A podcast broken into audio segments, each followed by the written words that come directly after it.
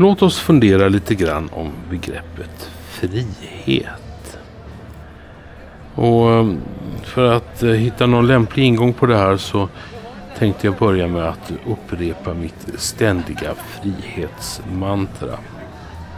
Det lyder: människor ska ha så stor frihet som möjligt. Gränsen för en persons frihet går där hon kränker någon annans frihet, säkerhet eller egendom. Sen är det också viktigt att människor har lika rättigheter inför staten och att alla är lika inför lagen. Det där är grundprinciperna i min personliga frihetliga filosofi. Och låt oss bryta ner det på de enskilda punkterna. Vad är det som är så viktigt med att människor har frihet? Ja, alltså frihet är ju rätten att kunna göra så mycket som möjligt som man vill. Och det faller ju i sin tur tillbaks på att människor är olika. Människor har olika intressen, förutsättningar, krav, åsikter, preferenser, tro och olika hang-ups. Människor har olika förväntningar på livet, olika livsplaner. Människor värderar olika saker olika högt i sina liv. Människor är helt enkelt olika. Och därför så är det viktigt att människor, för att kunna leva lyckliga och meningsfulla liv, i största möjliga mån får välja att leva sina liv på det sätt som passar dem själva bäst. Och det här, det kolliderar med politiken. Politik är majoritetsstyr, majoritetens makt över minoriteten. Politik är lagar som upprätthålls med tvång och om så krävs med hjälp av statens våldsmonopol. Politik går ofta ut på att bestämma hur andra människor ska leva sina liv. Och lite politik behöver vi kanske, eller i vart fall behöver vi en del lagar som till exempel säger att man får inte skada andra människor. Men det vi ser idag, det är ju något helt annat. Det handlar om en ständigt svällande statsapparat som lägger mer och mer makt under sig. Mer och mer suger den makt från medborgarna och suger in i den politiska sfären, och politikernas makt över människorna ökar hela tiden. Och det kan vi till exempel se genom att titta på skatten. Skatten är på sätt och vis en mätare av hur stor frihet människor har att bestämma själva och hur stor del av deras konsumtion som bestäms av andra, det vill säga av politikerna. Och Sverige är ett högskatteland. Sverige har en stor offentlig sektor, och i Sverige så har politiken stor makt över hur människor lever sina liv.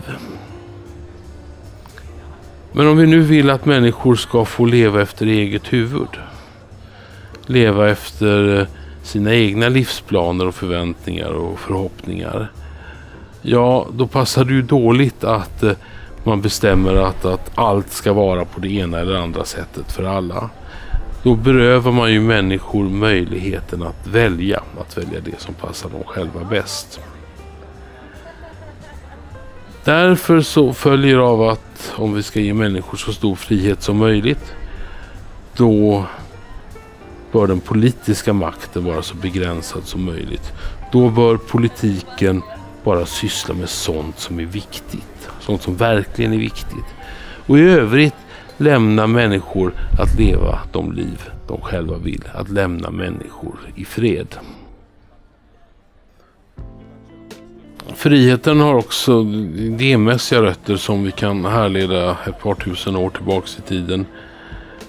Dels till de gamla romerska och grekiska stoikerna som ju var de första som formulerade tanken om att människan har något slags naturliga rättigheter, som till exempel rätten till liv, säkerhet och egendom. Att det här följer ur en respekt för livet, för själva existensen.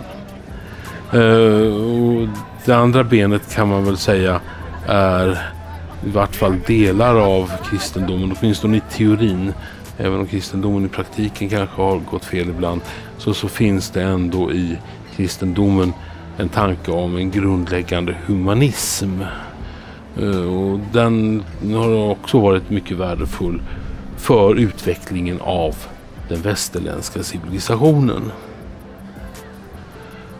Och konsekvensen av detta det blir ju då att om man respekterar individens rätt till existens, säkerhet och egendom, då måste man ju också respektera hennes enskilda val, hennes olika val.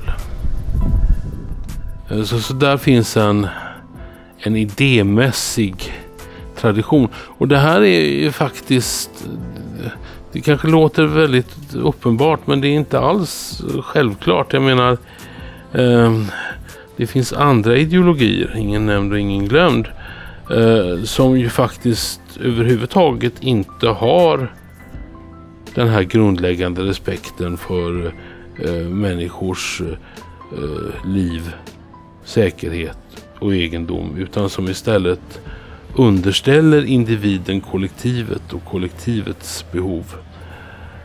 Och när man underställer någon kollektivets behov, då är vi tillbaks i att det går inte att genomföra utan ett stort mått av tvång. Det är ju därför förtryckarregimer så småningom alltid kapsejsar, därför att folket tröttnar till slut på de totalitära och auktoritära tendenserna.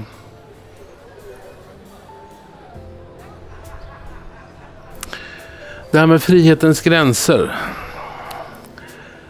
Att gränsen för min frihet går där jag kränker din frihet, säkerhet eller egendom.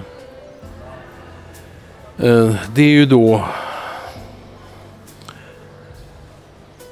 en grundläggande, eller man kan se det som grundläggande rättigheter. Och vad är en rättighet för något?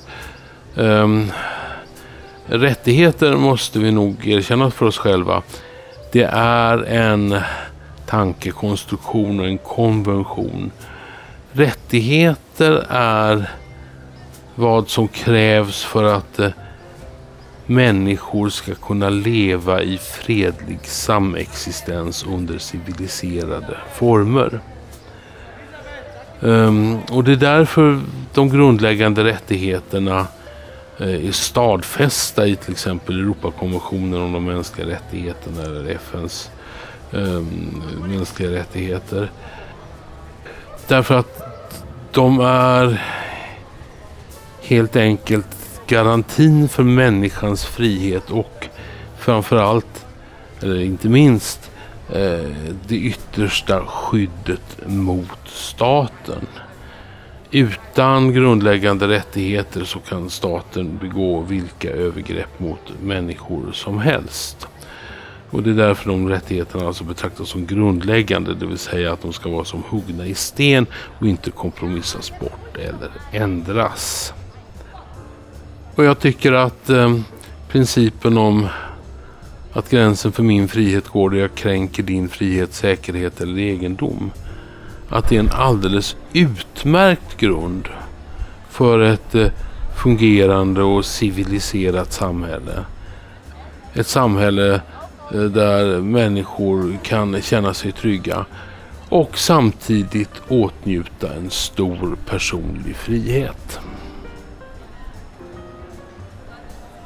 I ett frihetligt samhälle så finns det få lagar men mycket ordning.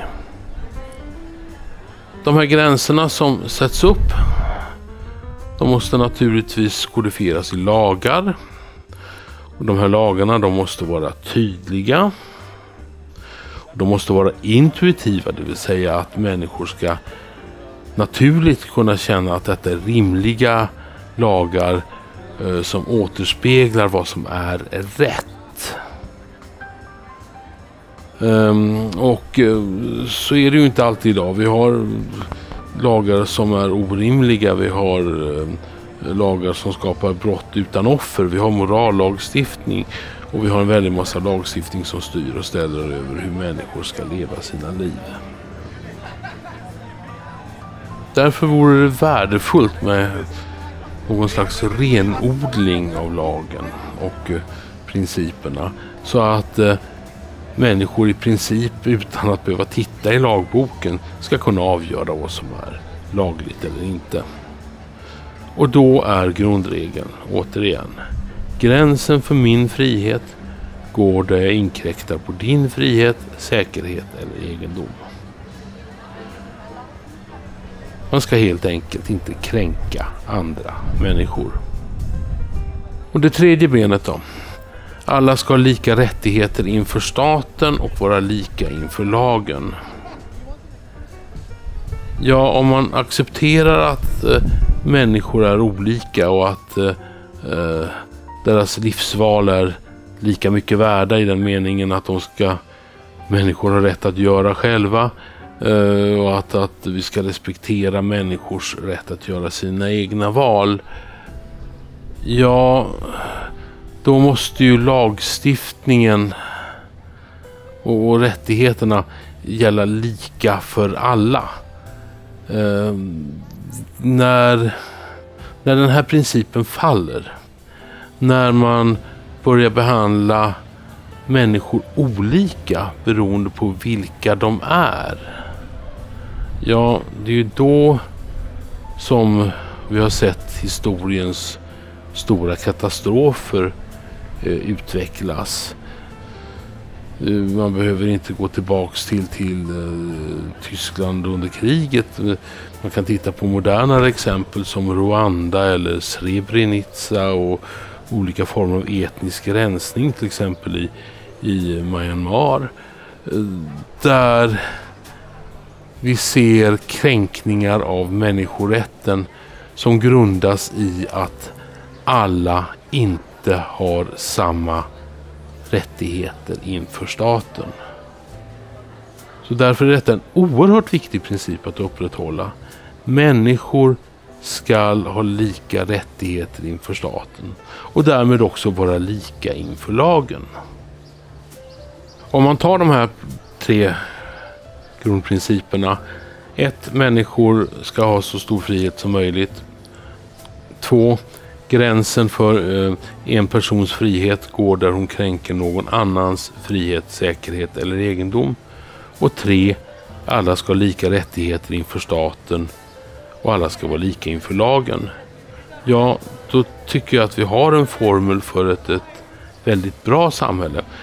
Till och med en väldigt bra värdegrund för ett fungerande samhälle där människor behandlar varandra med respekt. Sen kan man lägga andra aspekter på det här med frihet också. Till exempel så är det ju som så att ett samhälle utvecklas bäst under spontan ordning i en närmast evolutionär process. När politiker bestämmer hur någonting ska vara, då blir det på ett sätt. Om istället människor själva, civilsamhället och marknaden får lösa det här, ja, då kommer det uppstå olika alternativ, olika lösningar, och sen kan människor välja det som passar dem själva bäst. Men inte nog med det. När man har ett samhälle som bygger på så i längsta möjliga mån på frivillighet och spontan ordning, ja, det är ju då kreativiteten flödar. Det är ju då entreprenörer får spelrum för att driva utvecklingen framåt. Det är då vi får fritt företagande som ger oss tillväxt, vilket behövs för att garantera vårt välstånd. Men det är tyvärr inte åt det hållet det går idag.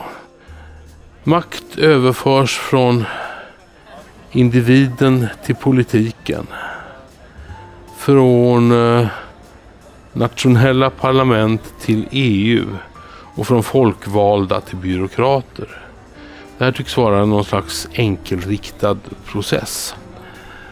Och jag tror att den är farlig därför att den kväver mångfalden, den kväver den spontanitet som krävs och som i sin tur krävs för att utveckla ett samhälle och skapa ett framgångsrikt och ett levande samhälle.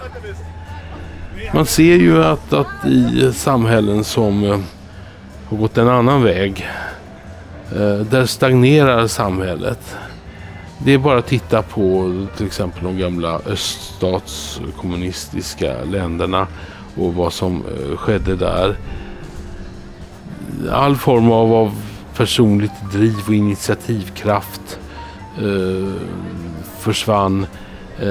Kreativiteten hämmades och utvecklingen halkade efter jämfört med då västvärlden som har någon form av, vad ska jag kalla det, social marknadsekonomi. Så att det finns redan historiskt underlag, historiska belägg för att centralstyrning, kommandoekonomi med mera, att det har en skadlig inverkan på samhället och att de samhällen utvecklas snabbare och bättre som ger människan ett stort mått av frihet.